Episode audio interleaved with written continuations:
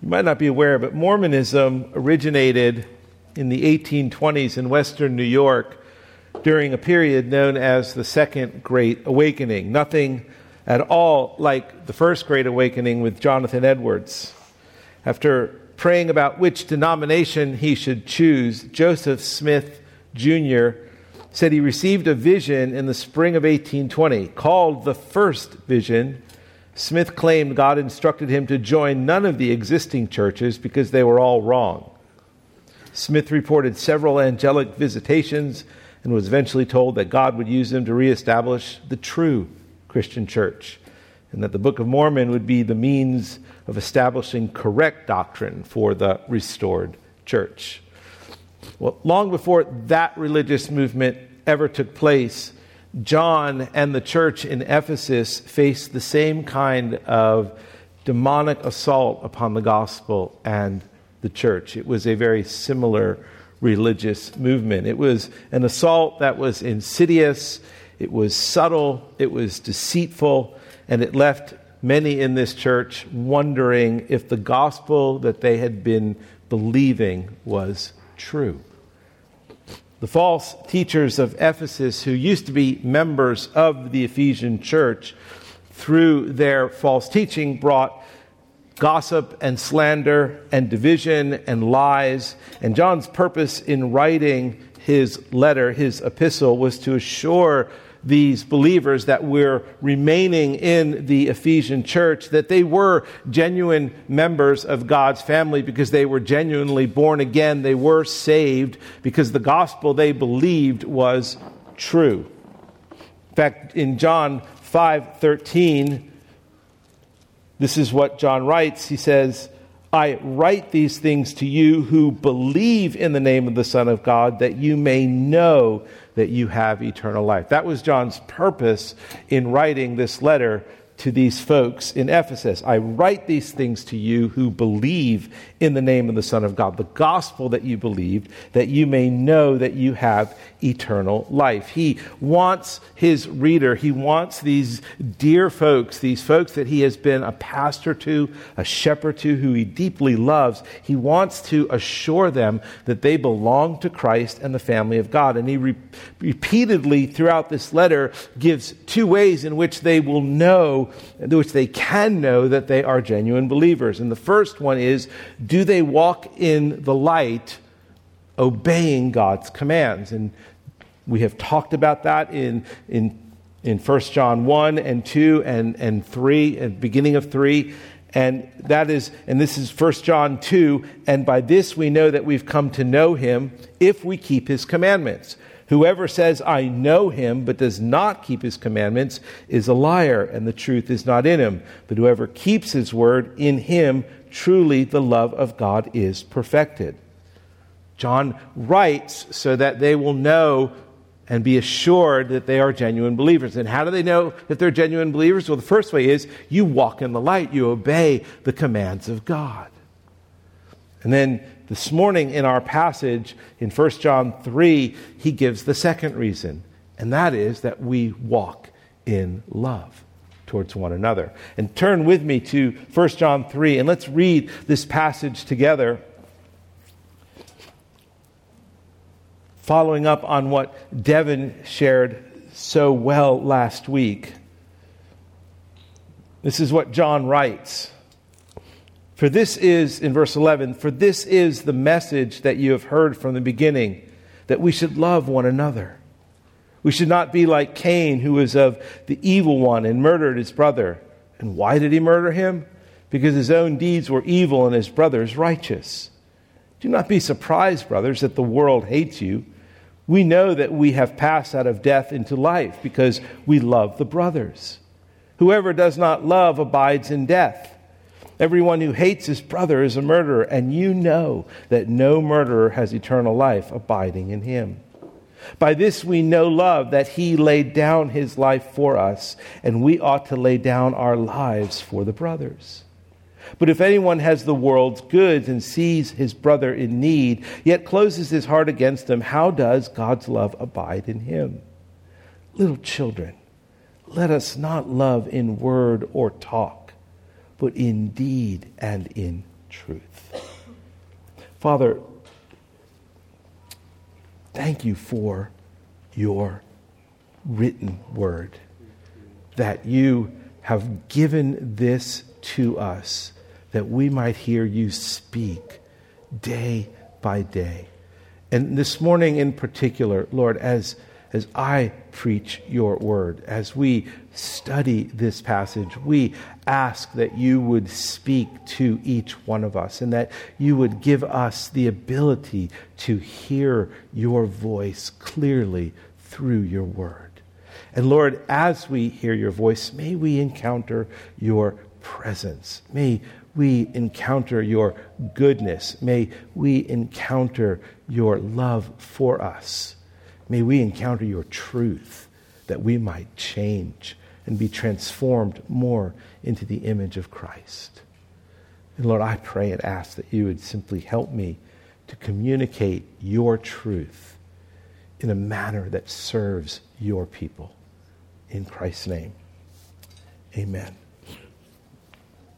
A common phrase in John's letter, as we will see today, is he says, we know, or by this we know. And what John is wanting to communicate is that we will know by what he is saying, by the things that we are doing. In other words, by our obedience to his commands, by walking in the light and by walking in love. By these things we will know if we are genuine believers, if we are assured, we can be assured of our salvation. And, and simply what John is saying is if we live rightly, we will behave rightly.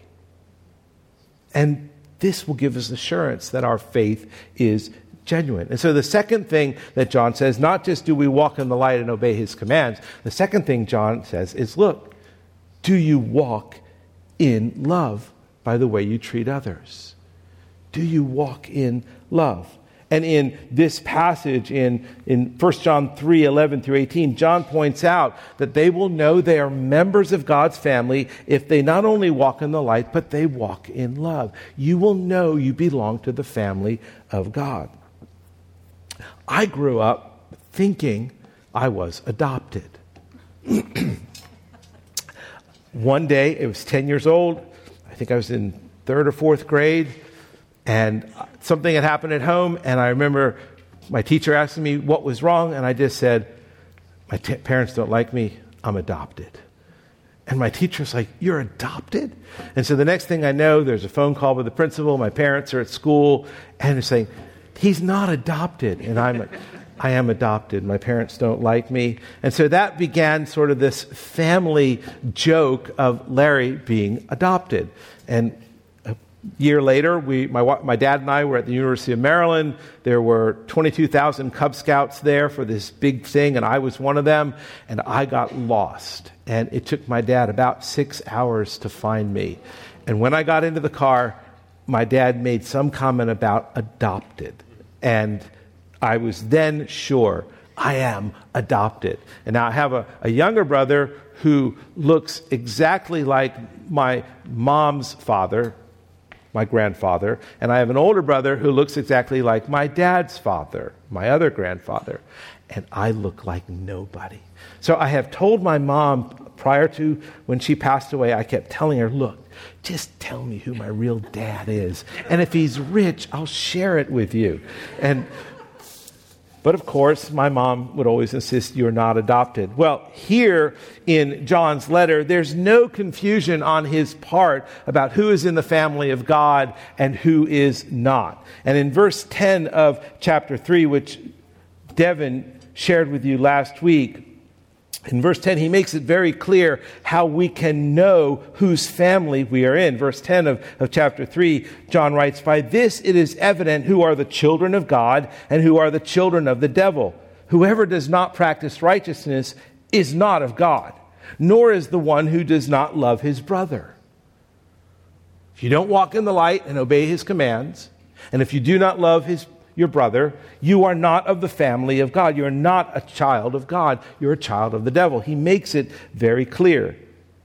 And in verse 11, John now takes us further into understanding what this love for one another looks like. Do, do we love like Christ?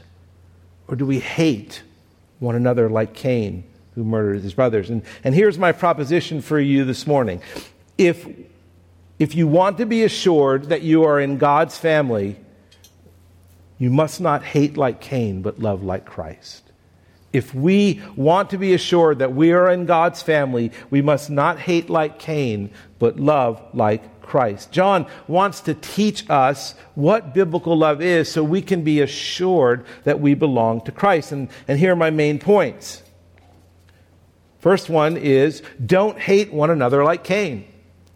Pretty simple. Don't hate one another like Cain, which John tells us in this passage. And secondly, the second point is love one another like Christ. So don't hate one another like Cain. Look at starting in verse 11. For this is the message that you have heard from the beginning that we should love one another. Now, before any discussion about what we are to do, how we are to act, how we are to live, John wisely begins his passage on love with an explanation or a reminder of the gospel. This is the message that you have heard from the beginning. He, he takes his reader back to the, the gospel and what they first heard so that they will, they will build upon this foundation of the love of Christ who died for them. This is the message you heard from the beginning. This is the basis of our love. And as John states in his letter in, in 1 John 4:19, we love because he first loved us. That's the gospel. That's the good news of the gospel. We love because he first loved us. The love that John boldly requires of us is a love grounded in Christ's love for us. So before he commands us to love, he tells us why we can love. And then he moves on to verse 12. And here is everything that is not Christian love. John vividly illustrates that Cain like hatred is the antithesis of Christ like love with an illustration straight from Scripture, straight from Genesis chapter 4. We should not be like Cain, John writes, who was of the evil one and murdered his brother. And why did he murder him? Because his own deeds were evil and his brother's righteous. Here is this tragic story of Cain and Abel in the very first murder in history. And why does Cain murder Abel? Is it jealousy? Is it envy? Well, John lets us know he murdered his brother because he saw his brother's righteousness, a righteousness that pleased God and incensed Cain. Cain hated Abel because Abel was a believer. It was that simple. His offering to God was acceptable because it was one of faith, and Cain's offering was not one of faith. And, and John is just very clear we should not be like Cain. And then he, he goes on to verse 13 and he kind of drops in this verse that seems a bit out of character with the rest of the verse. He says, And don't be surprised, brothers, that the world hates you. It might seem a bit out of place, but, but it is a reminder to us from John that the world will see our faith and hate us, just like Cain hated Abel when he saw his faith. In other words, being loving Christians will not always get the response we want from our friends and family, our neighbors, our coworkers. Being loving Christians does not guarantee that we, they will respond in kind. John's counsel is don't, don't be surprised when the world reacts to your Christian love.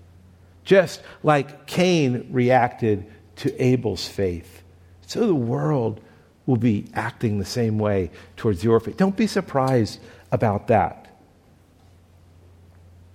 And in fact, when the world does respond that way, that should give you assurance that you belong to God's family, that you are not like Cain. Robert Yarbrough, in his commentary, says this He says, Hate characterizes the world whose prototype is Cain. It originates in the devil, issues in murder, and is evidence of spiritual death. Love characterizes the church, whose prototype is Christ. It originates in God, issues in self sacrifice, and is evidence of eternal life. Those who are not like Cain have passed, John goes on to say in verse 14, we know, we know, here's that one of those no, we know if we're believers, if we're genuine Christians, we know that we have passed out of death into life because we love the brothers. Whoever does not love abides in death. Everyone who hates his brother is a murderer, and you know that no murderer has eternal life abiding in him. Those who are not like Cain have passed from death to life. Here is the gospel story all over again. John's letter is filled with, with gospel references, just a reminder of what is behind his commands to walk in light, his commands to obey the Lord's commands, his commands to walk in love. We've passed from death to life. They, these folks that John writes to, they've experienced the permanent change from a state of lostness to a state of being st- saved. That's gospel transformation. This is what it means to go from being Cain like, which is exactly the way we were like prior to coming to faith in Christ. We were Cain like to being Christ like. We can be assured that we're Christians if we love.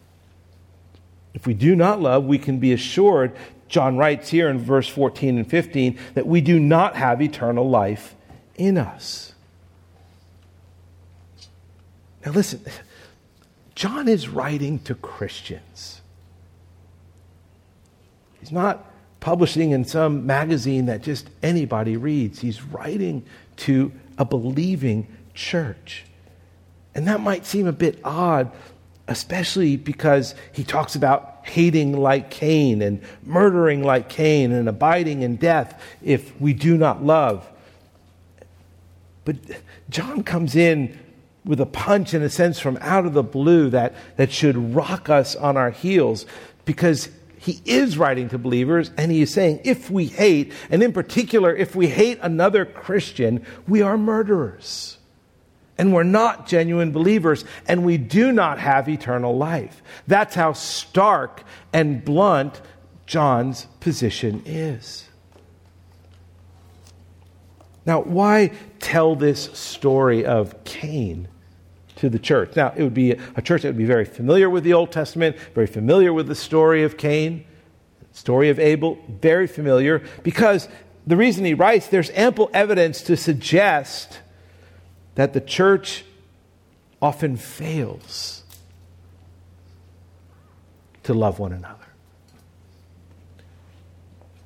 Now, in this context, John is primarily referring to the, the men who were false teachers, who were trying to divide the church, who were trying to separate and, and were, were slandering and gossiping about the church. And so, so they, they, were, they were living like Cain. And John is making a clear case, a clear argument that these folks that left the church were not genuine believers because of the way they were undermining the gospel, because they were way they were trying to change the gospel, and because the way they were dividing the church of God. But these are timeless words, and, and these are words that, that transfer down through the centuries to us. Don't be like Cain. Do not hate the brothers.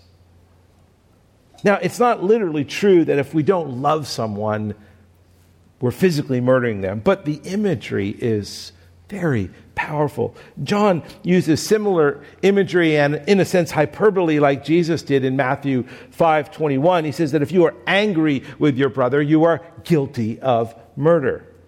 And like Jesus, John is using overstatement to make his point to, to make sure we get his point. Christians should never act this way. There are no excuses. There are no rationalizations. There are no justifications. There's no unique reasons to treat other Christians in an unloving manner in action or attitude. The boundaries are clear. We must never hate another believer, and we must not just accept the bare minimum. I don't hate them, but I'm really having trouble loving them. That's not always easy. Let's be honest. There are Christians we don't like. They may be sitting right next to you. And typically the ones who laugh agree. there are Christians who have hurt us. There are Christians who we deeply struggle with and want nothing to do with them. Sometimes it's members of our own church who say the wrong thing or forget to do something or disagree with us in a disagreeable fashion, who don't invite us to the gathering at their house, who forget to greet us on Sunday morning, or simply someone who is so different, so unlike us, we just don't want to be near them. We can be guilty of hating others when, when we ignore them in other words, we act like they're dead. And in the same way, it's like Cain, who murdered his brother. We can murder someone in our heart and act like they don't exist. Or we can say something about another person that tarnishes their reputation. Not only gossip and slander, but it is character assassination. We can speak sarcastically about them or to them. We can silently live with anger in our hearts towards them. These and many other ways are Cain like in attitude and actions. And John simply says that is hatred and murder and not the way a genuine believer acts. Do not hate like Cain. John Stott says this in his commentary. He says, Hate is negative, seeks the other person's harm, and leads to activity against him, the internet, even to the point of murder, character assassination. Love is positive, it seeks the other person's good and leads to activity for him, even to the point of self sacrifice. As Cain has been given as the supreme example of hate, Christ is presented as the supreme example of love. True love is not only revealed in the supreme sacrifice, it is expressed in all lesser givings. Love is the willingness to surrender that which has value for our own life, to enrich the life of another. It is easier to be enthusiastic about humanity with a capital H than it is to love individual men and women, especially those who are uninteresting, exasperating, depraved, or otherwise unattractive. I'm sure you don't know anybody like that. Loving everybody in general may be an excuse for loving nobody in particular. Now, when, when I read those lists of exasperating and uninteresting and depraved and unattractive, and, and you know, you mind might go to thinking of one other person, but do you ever think that could be you to somebody else? And so John's point is this if you are a genuine believer, do not hate like Cain. Secondly, if you are a genuine believer, love one another like Christ. Look at verse 16. By this we know love, that he laid down his life for us, and we ought to lay down our lives for the brothers. Here is the central defining image of love and a living illustration of the gospel that we read about in verse 11, the message that we heard from the beginning. This is the nature of love. Laying down our life on the cross is what Christ did for us, paying our debt for our sin, dying for us for giving us and reconciling us to the Father, suffering death suffering horribly. This is the example that John gives us as what love is the nature of love self sacrificial love. This is the nature. William Booth, founder of the Salvation Army, once sent a one word telegraph to encourage his officers around the world. It was simply this others. Salvation Army workers were known for their unselfish commitment to others. And it's been told that on May 29th, 1914, the Empress of Ireland sank with 167 Salvation Army officers on board. There were over 1,500 on the ship, over 1,000 died. 167 Salvation Army officers, 109 of those officers drowned, and not one body that was picked up of the Salvation Army officers had a life preserver on. The few survivors told how the Salvationists, finding that there were not enough life preservers for all, took off their own, strapped them on, even strong men saying, I can die better than you can. Their battle cry, others, was heard around the world. Now, when we think about laying down our lives, stories like this come, come to the forefront, and, and it's what we often think about. And this is the ultimate sacrifice, but it's one that most of us will never make. So, what is John expecting of us here? How, how can we lay down our lives for one another? How can we love like Christ by laying down our lives for one another? Well, in verse 17, John just gets real practical with us. But if anyone has the world's goods and sees his brother in need, yet closes his heart against him, how does God's love abide in him? Pretty practical. Being like Christ is not martyrdom, but material provision. Provision is what John is saying. Not a lofty death, but a humble giving of ourselves to supply the needs of others. And we see this again and again in our own church. Just recently, one family whose furniture was all ruined by mold, their care group got together and, and, and took a, a, a collection, an offering for this family, and over a $1,000 was given to this family to buy new furniture. That, that's, that's what these folks were doing. And, and John goes on to explain it more explicitly. Little children, let us not love in word or talk, but in deed and truth. Laying down our lives is practical, it's simple, and it's often mundane in nature. You get the call on Friday night I'm moving tomorrow morning. I need help. A group of people show up. You move into a new home, and the church shows up with, with food and help, and it's like practical needs being met.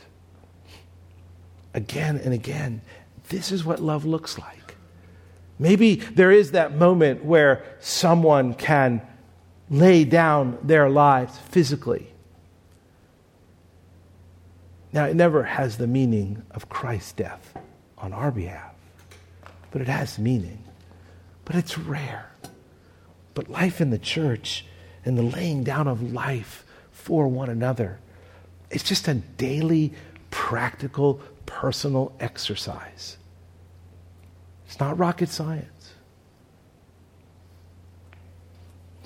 Or as they say at the University of Maryland, it's not rocket surgery.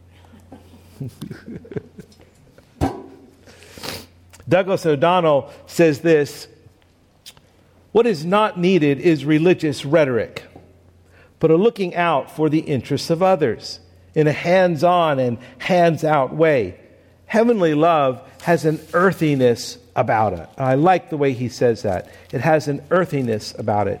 Christ's incarnational love in Christians makes apathy towards brothers and sisters in need intolerable. Brotherly love is as tangible as a roof over the head, as edible bread on the table, and as foundational as shoes on the feet. In Philippians 2, Paul gives us an example of incarnational love. Just daily love. So in verse 1 of chapter 2, so if there's any encouragement in Christ, any comfort from love, any participation in the Spirit, any affection and sympathy, complete my joy by being of the same mind, having the same love, being in full accord and of one mind. Do nothing from rivalry or conceit, but in humility count others more significant than yourselves. Let each of you look not only to his own interests, but also to the interests of others.